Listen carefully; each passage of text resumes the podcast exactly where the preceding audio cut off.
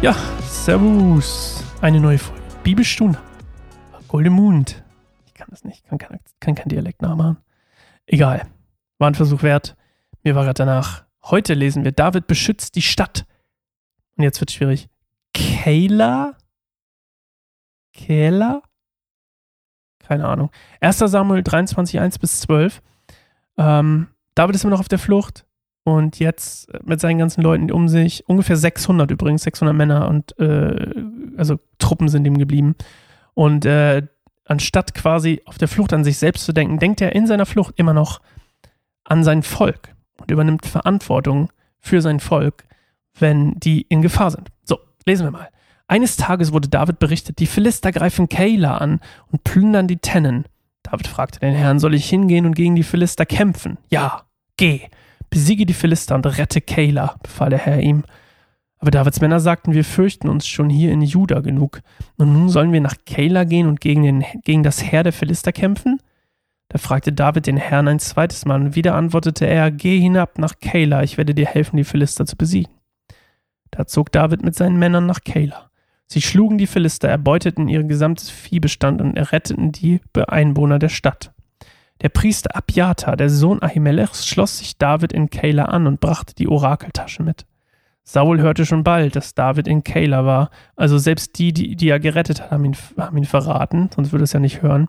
Da rief er aus, Gott hat ihn verstoßen, in meine Hand gegeben, denn er hat sich selbst in einer Stadt mit Mauern und Toren eingeschlossen. Und Saul rüstete das ganze Volk zum Kampf, um nach Keilah zu ziehen und David und seine Männer dort um zu umzingeln.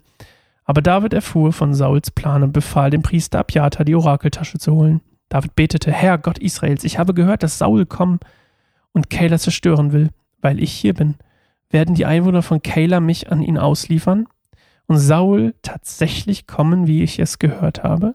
Herr Gott Israels, sag es mir. Und der Herr sprach, er wird kommen.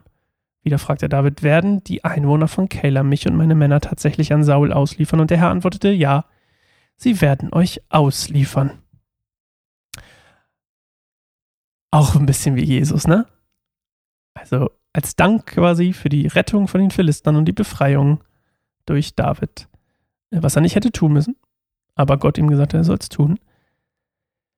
Ja, verraten die Leute ihn an äh, Saul. Und David kann es gar nicht richtig glauben und sagt wirklich. Und Gott sagt, ja, das werden sie wirklich tun. Und ähm, tja, was gibt's da noch viel zu sagen? Kommt einem irgendwie bekannt vor, weil Menschen sind nun mal Menschen. Und wie ihr euch sicherlich vorstellen könnt, sind Menschen auch heute noch Menschen. Und das ist ja auch immer das, warum ich denke, die Bibel ist immer lohnenswert zu lesen, weil diese ganzen Sachen, die wir daraus lernen können, und ich habe das schon mal gesagt, es ist nicht so wichtig, ob Dinge eins zu eins so passiert sind. Das große Gesamtbild ist das, was interessant für uns ist. Was sagt uns das für jetzt? Was sagt uns das für heute? Was sagt uns das für, was hat uns das, was hat uns das vor tausend Jahren gesagt? Und die Kirche hat teilweise absurde Züge angenommen und absurde Dinge daraus gemacht, was gar nicht wichtig ist. Und sich gestritten und gespalten über Dinge, die, ob sie da jetzt stehen oder nicht. Und das ist auch nur meine Meinung, ihr dürft eine andere haben. Aber ich glaube, es ist nicht immer so wichtig, ob A oder B. Es ist wichtig, dass wir A und B überhaupt sehen dass wir überhaupt drüber gucken und sagen, hey, guck mal, was ist die Lehre aus der Geschichte? Was erfahren wir hier? Wir erfahren hier, dass David selbstlos ist. Wir erfahren hier, dass David auf Gott vertraut und auf Gott hört und mit ihm spricht. Hier ist ganz deutlich zu lesen, und das ist die Message hieraus. Hier ist nicht wichtig, ob Gott, wie hat Gott zu David gesprochen? Hier steht nicht, wie Gott zu David gesprochen. Hier steht nicht, Gott sprach durch Feuer. Gott sprach durch Gedanken. Gott sprach durch ein einstürzendes Mauerwerk. Gott sprach durch Schrift. Das steht hier alles nicht. Hier steht, dass Gott zu David sprach auf eine Art und Weise, die, wir 100%, die er 100% verstanden hat. Deswegen steht ja auch hier unten, der Herr antwortete, ja, sie werden dich, sie werden euch ausliefern. Wie er spricht, ist meiner Meinung nach egal. Wichtig ist, dass er spricht. Und jetzt ist die Frage, warum hat Gott oder warum hat David die Gabe, oder das ist die Frage, die ich mir stelle, warum hat, wie hat David es geschafft, so krass von Gott zu hören?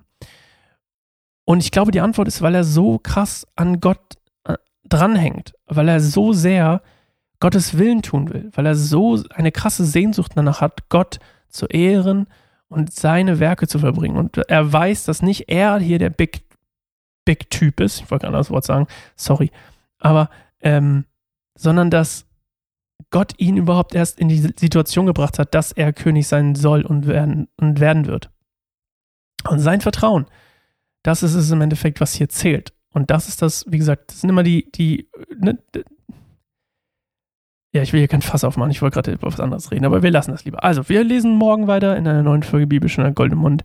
Und das, wie gesagt, nur so kurz als, nochmal als Ding, überhaupt, immer wenn wir hier was lesen, guckt auf das große Bild dahinter, guckt nicht auf die Details. Die Details sind cool, alles cool, coole Geschichte, aber die große, die große Ganze, was können wir lernen, ja?